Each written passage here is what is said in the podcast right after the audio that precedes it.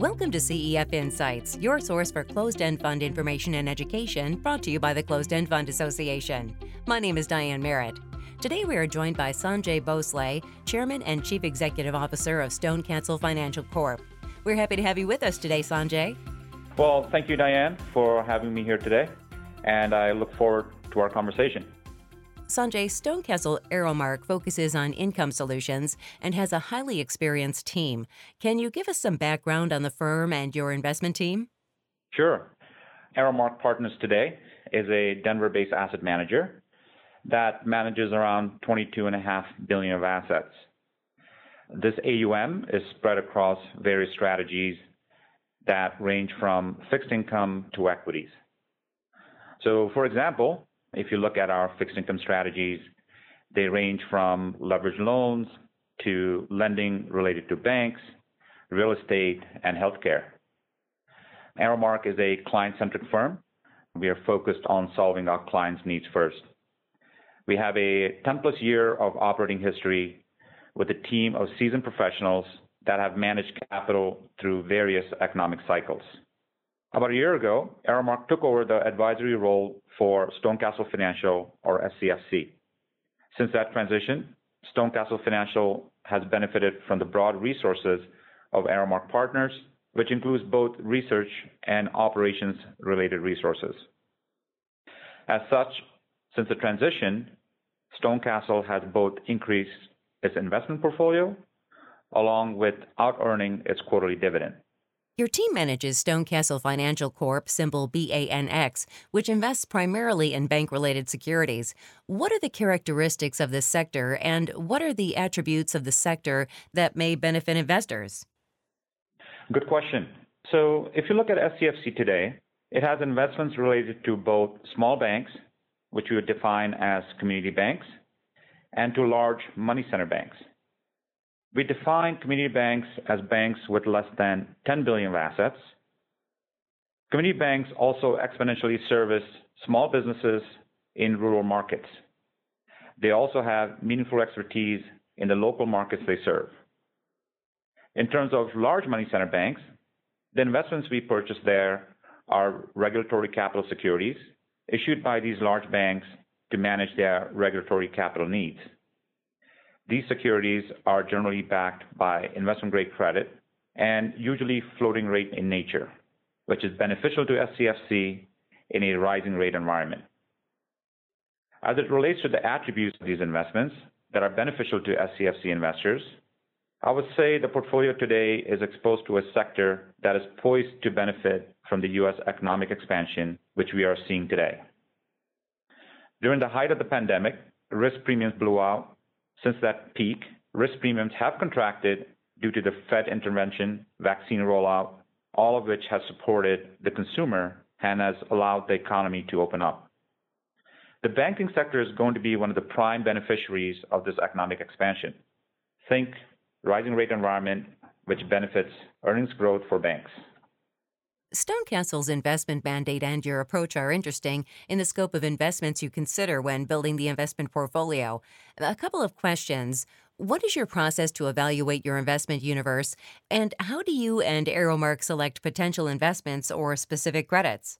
Also, what is your portfolio management process for the company?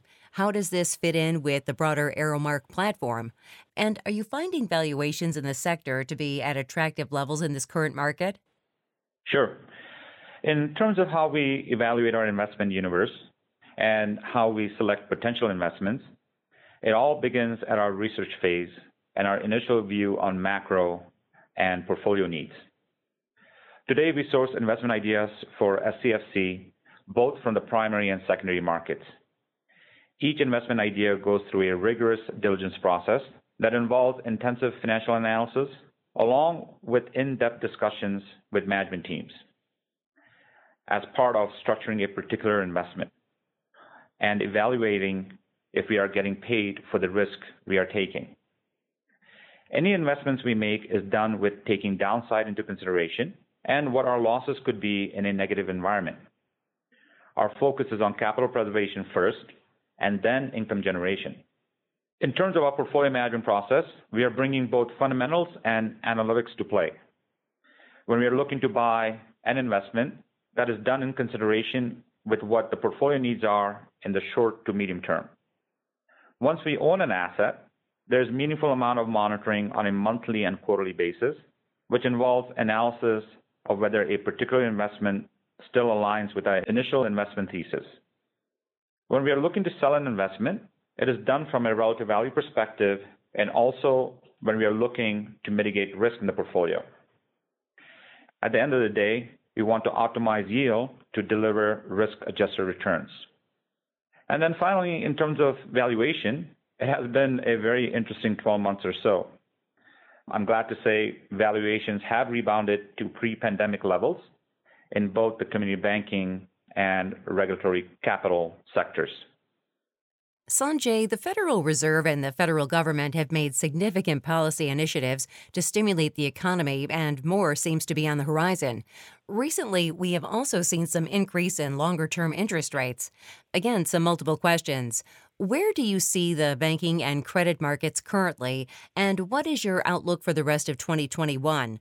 Also, what do you see as the advantages of investing in Stonecastle Financial in this particular environment and with the company's particular style of active management?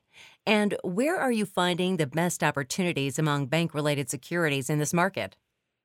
Well, Diane, I'm actually very happy you asked this question.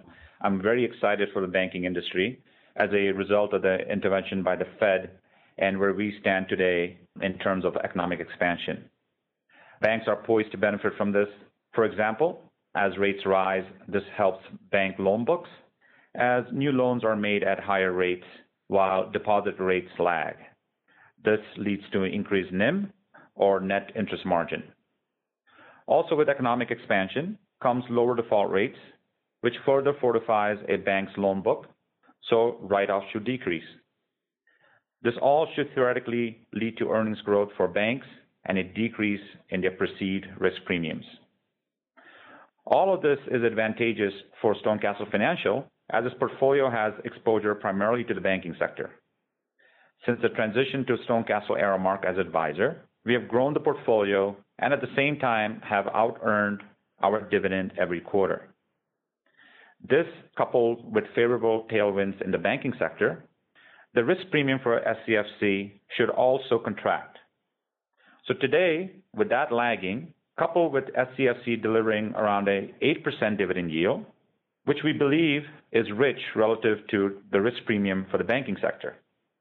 Also, close to 50% of the portfolio is in floating rate assets, which should further benefit SCFC's net income in a rising rate environment. In terms of best opportunities for banking-related investments, BANX evaluates a wide range of banking-related assets to meet the criteria of the portfolio. Currently, we believe the regulatory capital securities are best suited to optimize the portfolio as these securities are generally being created around a 10 to 12 percent gross yield. When community banking spreads do come back into a normal range, today they're currently being issued around a 4 to 6 percent range, the community banking space will be available to meet the investment criteria of our portfolio. Sanjay, BANX is a reasonably unique investment product for investors. How do you see an allocation in a banking related portfolio, income strategy as being best positioned in an investor's diversified portfolio? Also, how do you see an allocation strategy for an investor that is more income oriented? Yes. So for an equity investment portfolio, say you are an equity portfolio manager there, Stonecastle Financial can be incorporated into a value-oriented portfolio or as a closed-end fund investment, which is typical of the closed-end funds association investor.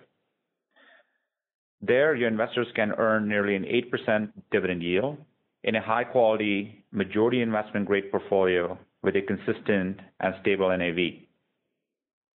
And then BANX can also be considered for a fixed income portfolio. The underlying portfolio of banks, for the most part, is debt think term loans, sub-debt, etc. It is a fixed income portfolio in an equity closed-end fund investment structure. Your investors there will also earn a close to 8% dividend yield in a majority investment-grade portfolio with a consistent and stable income generation to meet spending needs of foundations, endowments, and such. And then finally, looking as an income oriented investor, whether it be an equity or fixed income allocation, banks generate a consistent 8% type dividend yield. When benchmarked against other income oriented investment vehicles like the Barclays, Bloomberg aggregate corporate debt, or the KBW banking index, or additionally the S&P Select Financial ETF, BANX is delivering approximately a 500 basis points of incremental dividend yield from those I just mentioned. Sanjay, thank you so much for taking the time to join us today. No, thank you for your questions, Diane. At Stonecastle Financial, we pride ourselves on the company's transparency and access to management. We hope to do more of these type of events in the future. Thank you for your support of Stonecastle Financial Corporation. And we want to thank you for tuning in to another CEF Insights podcast. For more educational content, please visit our website at www.cefa.com.